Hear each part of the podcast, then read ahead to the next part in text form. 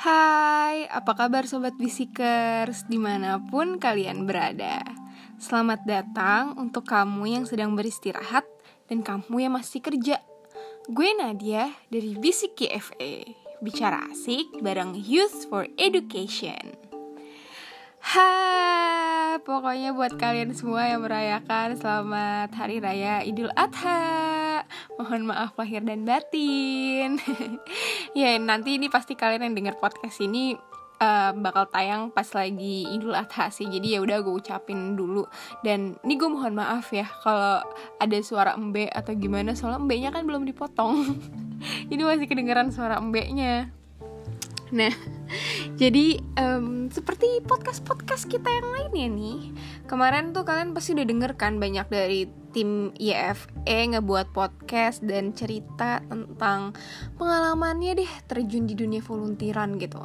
Sebenarnya kalau kita ngomongin volunteer, mungkin orang ngehnya ya kalau nggak volunteer sosial ya volunteer event ya. Terus eh itu udah pernah gue jelasin sih di podcast, gue lupa episode berapa, tapi gue udah bedain ada beberapa variasi volunteeran dan um, yang kemarin-kemarin itu tuh podcast-podcastnya anak-anak tuh juga pada cerita tentang kegiatannya dia terus juga gimana akhirnya mereka tuh bisa terjun ke dunia volunteeran nah karena kemarin teman-teman yang lain cerita sekarang ini sekarang ini gantian gue yang bakal cerita sama kalian semua. Jadi um, gimana ya gue juga bingung sih kalau mulai awalnya di dunia volunteeran ini. Sebenarnya ini karena nggak sengaja sih gue bisa bilang nggak sengaja sih terjun di dunia volunteeran ini. Bukan karena emang gue kayaknya anaknya angelic banget gitu yang suka ngebantu orang gitu enggak. Apalagi di dunia volunteeran pendidikan ya karena karena selama ini gue juga uh, seringnya sering uh, sering ya bisa dibilang sering ya. Eh nggak nggak sering sih ya. Um, lamanya gitu berkecimpung di dunia pendidikan di bagian eh bagi volunteer di bagian pendidikan di bagian pendidikan. Nah um, awalnya adalah ini sebenarnya cuma karena ini sih karena gue waktu itu gabut sih. Jadi awalnya tuh abis lulus SMA kan ada jeda waktu tuh gabut banget kan gue tuh ngapain ya gitu gue ngapain ya hidup gitu. Um, pinter-pinter banget juga enggak tapi ya ya gue dapet materi lah selama 12 tahun sekolah gitu. Terus abis itu tapi nggak tahu mau ngapain lagi dan waktu itu gue lulus tuh gue belum punya KTP karena waktu gue lulus itu gue baru banget 17 dan waktu itu ada masalah sama um, akte gue gitu deh akte sama kakak gue jadi gue nggak punya KTP waktu itu terus akhirnya um, gue cari-cari di internet sendiri tentang kayak kegiatan online volunteer eh sorry volunteeran gitu dari online. Terus akhirnya gue ketemu nih ada beberapa gitu dan gue sampai telepon. Gue telepon tapi ternyata emang untuk rekrutmennya mereka harus uh, orang yang udah punya apa KTP gitu. Dan gue belum punya waktu itu kan. Terus ya udah akhirnya gue skip dulu gitu ya udahlah nanti aja lah. Mungkin nanti pas gue udah di kampus gue fokus dulu aja cari kampus. Um, karena gue waktu itu pengen banget di PTN ya udah gue akhirnya um, ya udah belajar aja dulu fokus untuk belajar. Nanti pas lagi udah jadi mahasiswa pasti banyak kok kegiatan kayak gitu lagi. Gue pikir kayak gitu kan. Dan seperti biasa karena kegabutan gue gue tuh sering banget uh, cari-cari aja di internet gitu loh um, kebetulan gue memiliki privilege yaitu memiliki wifi di kosan gitu kan. Memiliki wifi di kosan. Dan gue punya alat yang bisa uh, ngebuat gue nyari gitu. Alias laptop ya untuk nyari uh, apa sih kegiatan volunteeran apa sih? Dan akhirnya gue ketemu salah satu uh, organisasi gitu organisasi kampus. Mungkin kalian semua tahu juga Nah dari situ akhirnya gue daftar. Gue daftar uh, ada beberapa proses wawancara dulu Habis wawancara. Habis itu setelah lo keterima masuk uh, Lo milih lo mau ke negara mana. Kebetulan emang itu untuk volunteeran ke luar negeri. Itu tahun 2016 tuh. 2016 gue baru maba baru banget masuk. Baru dua bulan deh kayak gue ngampus. Nah habis itu udah tuh gue eh, gue main daftar aja. Gue main daftar aja. Karena waktu itu gue pikir Kayaknya ini deh saatnya gue keluar dari comfort zone gue. Gitu kan kapan lagi nih ada kesempatan kayak gini? Dan akhirnya gue lolos dan keterima tapi waktu gue postpone dulu berangkatnya. Jadi seharusnya tuh gue berangkat itu kan mereka ada beberapa batch gitu ya. Nah gue tuh seharusnya berangkatnya di bagian winter kalau nggak salah deh. Tapi akhirnya gue karena ada kegiatan gue waktu itu masih ikut teater dan ada uh, beberapa pentas akhirnya gue tunda sampai bulan Juli Juni akhir Juni akhir gue berangkat. Juni akhir selama 6 minggu gue ke Thailand waktu itu. Lu bayangin gue belum pernah punya pengalaman volunteer. Um, dulu sih waktu gue masih kecil gue jadi tuh dulu pernah ikut tante gue um, dia sama teman-teman kuliahnya di daerah Casablanca. Casablanca apa Kalibata ya apa deket ya pokoknya ada anak-anak yang um, kurang mampu kurang mampu gitu di situ. Jadi setiap sabtu minggu ngajar di situ. Waktu gue juga masih kecil. Jadi waktu itu ya gue sama lah sama teman-teman gue yang di Casablanca itu. Jadi kita belajar bareng lah tante gue sama teman-teman itu yang kayak ngajarin gitu loh nah sebenarnya sih dari situ sih akhirnya gue pengen banget juga um, ngikutin jejak tante gue jadi tante gue tuh ini banget lah. Apa namanya jadi panutan banget lah waktu itu. Yang akhirnya bisa gue ikutin jejaknya waktu gue udah duduk di bangku kuliah. Nah waktu di kuliah itu akhirnya gue sebenarnya ada beberapa negara sih. Sebelum Thailand tuh gue sebenarnya pengennya ke Nepal atau ke India. Cuma nyokap nggak ngizinin soalnya nggak um, tahu safety gitu deh. Masalah safety gitu dia masih gak berani kalau gue berangkat ke daerah Nepal atau India. Yaudah waktu itu gue yaudah kalau nggak Thailand Taiwan ya. Udah gitu berangkat di sana gitu kan. Um, awalnya tuh gue takut sebenarnya. Aduh gue pulang aja deh. Nggak jadi berangkat deh. Udah bawaannya tuh kayak gitu terus. Karena deg-degan gitu kan. Terus juga gue bakal tinggal sama host family gue nggak kenal dan gue harus dari senin sampai jumat ngajar gitu kan. Dan gue belum punya pengalaman yang ngajar selama itu. Gue harus buat silabus juga silabus pengajaran gitu kan. Akhirnya udah berangkat nyampe dan akhirnya ketemu teman-teman yang lain kan kebetulan dari beberapa negara dan kebanyakan dari Indonesia sih. Gue bertuju dan ada dua orang lainnya dari uh, fakultas eh sorry universitas yang sama sama kayak gue. Udah tuh kan kita ngobrol akhirnya udah relax gitu kan ketemu temen. Nah udah nih waktu kita duduk pencar-pencar nih kan waktu kita duduk pencar-pencar tuh gue kayak waduh gue tinggal di Thailand di pedalaman gue nggak ngerti. Tapi untungnya gue dapet keluarga yang uh, memiliki kepercayaan sama kayak gue yaitu Islam. Walaupun sebenarnya tadinya gue tuh merasa aduh gue tuh butuh tantangan gitu kan. Gue bener-bener butuh tantangan nih kalau gue tinggal sama orang yang berbeda bener-bener beda kebudayaan sama gue dan beda kepercayaan gimana ya rasanya ya? Cuma ya beruntung juga akhirnya gue dapetnya sama yang masih satu kepercayaan. Dan gue ini nih bener-bener unik. Karena kalau lo semua kan pasti mikir kalau di Thailand kan um, kebanyakan Buddha ya mereka kepercayaan Buddha ya. Tapi di desa gua itu desa Muslim guys. Jadi di situ kalian nyari makan tuh gampang banget. Itu tuh daerah Pechburi. Pechburi itu uh, Thailand Selatan lah. Tapi nggak nggak sampai ujung banget sih. Sekitar 3 atau 4 jam dari Bangkok Nah udah tuh kan Di sekolah pun ternyata murid-muridnya juga muslim Itu tuh bener-bener hal baru bang banget buat gue Karena selama ini kalau kita nonton film Thailand Pasti ya kalian tahu dong Maksudnya uh, kepercayaan mereka apa gitu kan Dari film-filmnya Tapi ternyata di situ ada desa yang muslim gitu. Nah, waktu gue berangkat kan 2017 itu berarti belum sampai setahun meninggalnya raja ke-9 yaitu Raja Bumibol Thailand. Nah ini nih yang gue respect banget sama mereka.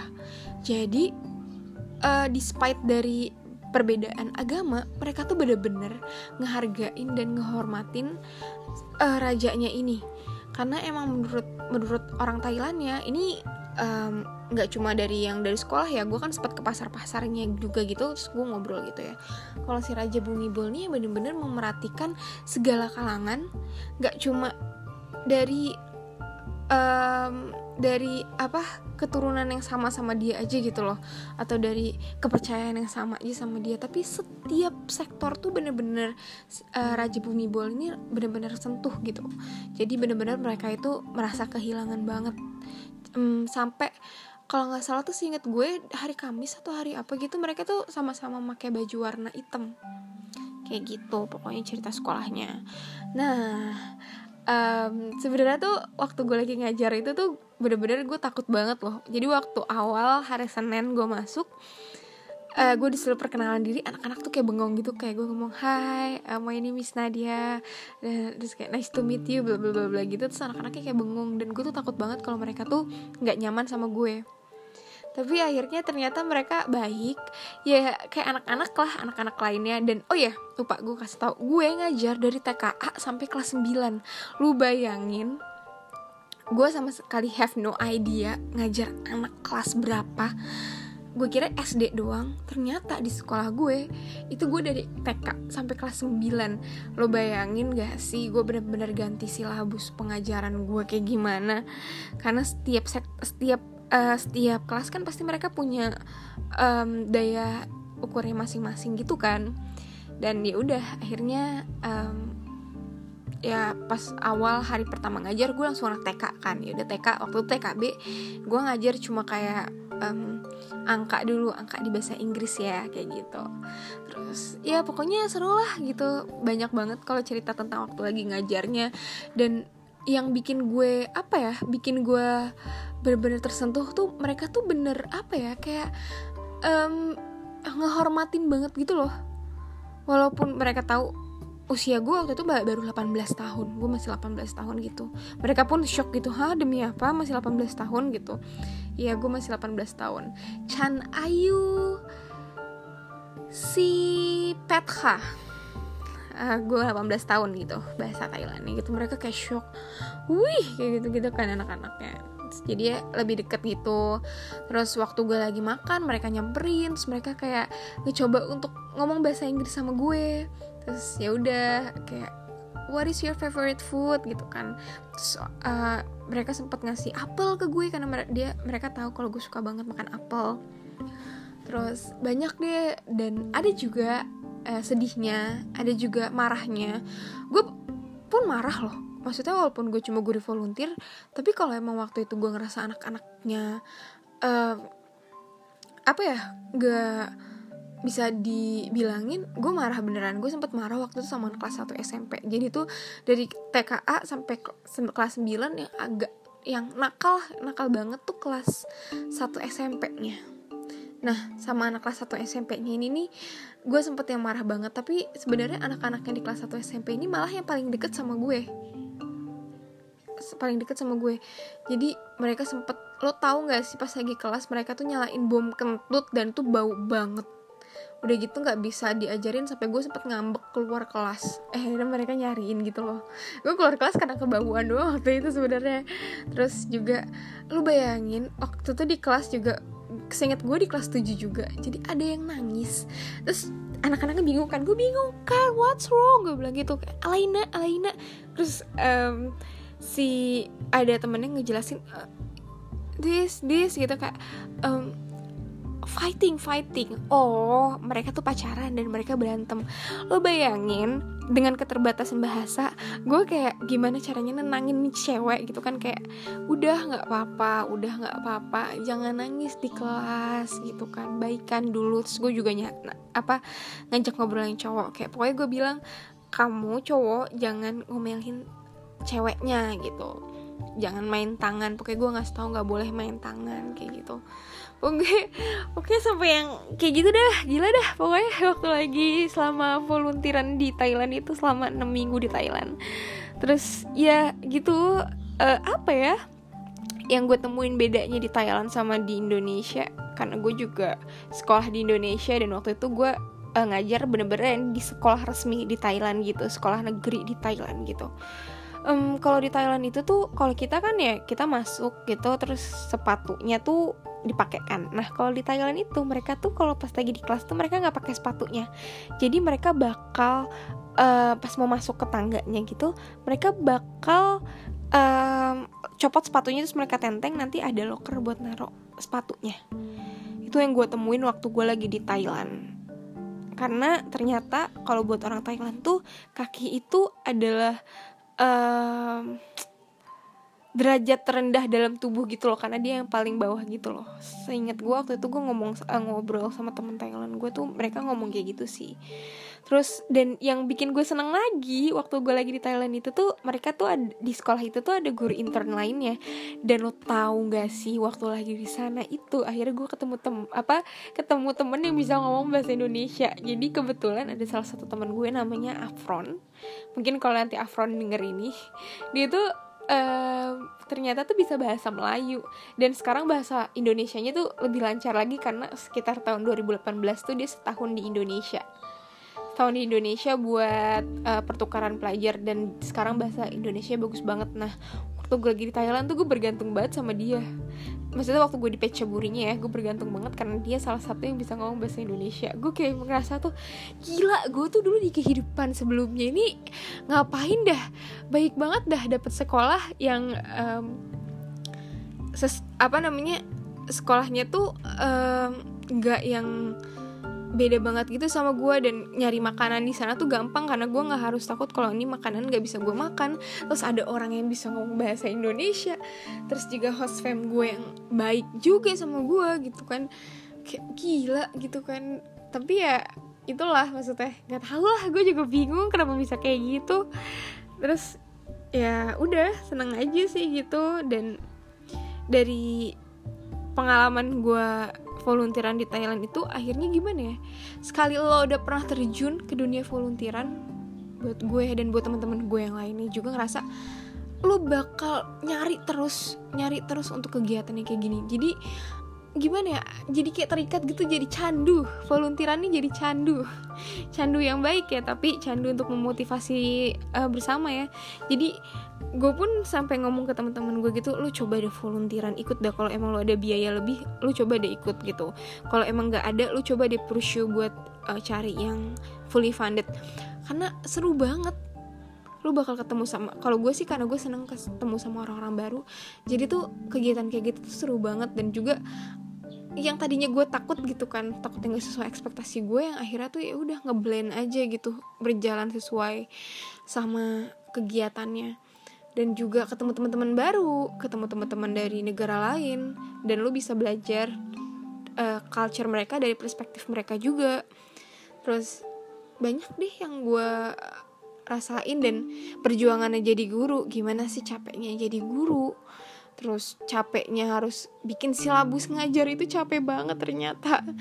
Terus juga gimana supaya lo bisa deket sama anak-anaknya? Karena sebenarnya proses akhirnya anak itu bisa deket sama gue tuh nggak yang langsung deket gitu loh. Mereka awalnya juga takut-takut gitu. Dan akhirnya ya gue mau nggak mau gue juga harus belajar dong tentang bahasa mereka. Tentang apa sih yang lagi trending di sana gitu kan. Jadinya akhirnya kita bisa uh, ngeblend aja gitu. Sebenarnya gitu sih. Untuk cerita gue karena itu cerita pengalaman volunteeran pertama gue yang bener-bener yang memorable gitu. Sebenarnya setiap pengalaman ada ada cerita dan kisahnya masing-masing tapi kebetulan karena ini yang pertama kali jadi ini yang gue mau ceritain. Nah dari pengalaman gue ini nih yang akhirnya uh, menemukan gue dengan Youth for Education karena kecanduan gue dengan dunia volunteeran ini akhirnya uh, gue menemukan Youth for Education dan gue sang gue ngerasa gue sangat beruntung. Gue uh, gue ngerasa gue sangat beruntung gue ada di Youth for Education karena aduh gue gue nggak culas sih tapi emang beneran gue ngerasa beruntung untuk teman-teman yang nanti dengar ini. Anak-anak YFE terima kasih banyak uh, udah mengasih kesempatan gue untuk um, jadi salah satu tim dan juga ngebantu teman-teman volunteeran lainnya untuk memfasilitasi, memfasilitasi teman-teman yang lainnya untuk sama-sama uh, memotivasi uh, untuk sama-sama membantu sesama apalagi di dunia pendidikan. Jadi gue ngerasa beruntung banget sih sebenarnya. Aduh gila. Terharu gak sih kalian nanti yang denger ini? Pokoknya gitu deh. Dan dan gue nggak mau berhenti sampai sini aja sih. Gue dan Youth for Education gak akan berhenti sampai sini aja. Setelah ini pasti gue bakal uh, lebih mendalami lagi tentang keduniaan NGO-an ini dan juga ke dunia volunteeran ini dan gue bakal kasih tahu ke kalian semua gitu kalau kalian tuh ilmu-ilmu kalian tuh dibutuhin banget dan ikut kegiatan volunteer itu adalah salah satu jembatan buat kalian untuk ngasih informasi atau untuk kalian juga belajar karena dunia ini luas, Bray. Gitu sih sebenarnya dari gue. Gila udah panjang banget ya. Ya udah kalau gitu gue akhiri aja bincang-bincangnya ini. Dan jangan lupa buat kalian semua untuk follow sosial medianya Youth for Education. Kita ada di Instagram dengan nama Youth for Education for pakai 4 lalu kita ada di Twitter dengan nama Youth for Education eh, Youth for Educate 2 tuhnya pakai dua. Dan kalau kalian mau ngeliat um, di Facebook kita juga ada. Kita dengan nama Youth for Education. Dan kalau kalian mau ngeliat nih kegiatan kita lainnya itu kegiatan sebelumnya kayak apa aja dan juga um, ada event apa sih yang baru di Youth for Education ini kalian langsung mampir aja ke web kita yaitu di youthforeducation.org Oh iya teman-teman, kita sekarang juga udah melebarkan sayap ke TikTok loh. Nama TikToknya itu Youth Youth for Education. For pakai 4 sama kayak nama Instagram. Nah, buat kalian juga yang pengen ngasih kritik saran atau mau collab bareng sama BCKFE, kalian bisa langsung mampir ke email kita yaitu di bisikpodcast at youthforeducation.org dengan subjek, nama, underscore judul yang bakal kalian nanti tulis. Seperti itu teman-teman. Dan jangan lupa ya kalau bisik KFV ini bakal update di setiap hari Selasa dan Jumat. Pokoknya stay itu terus dan sampai ketemu lagi. Bye bye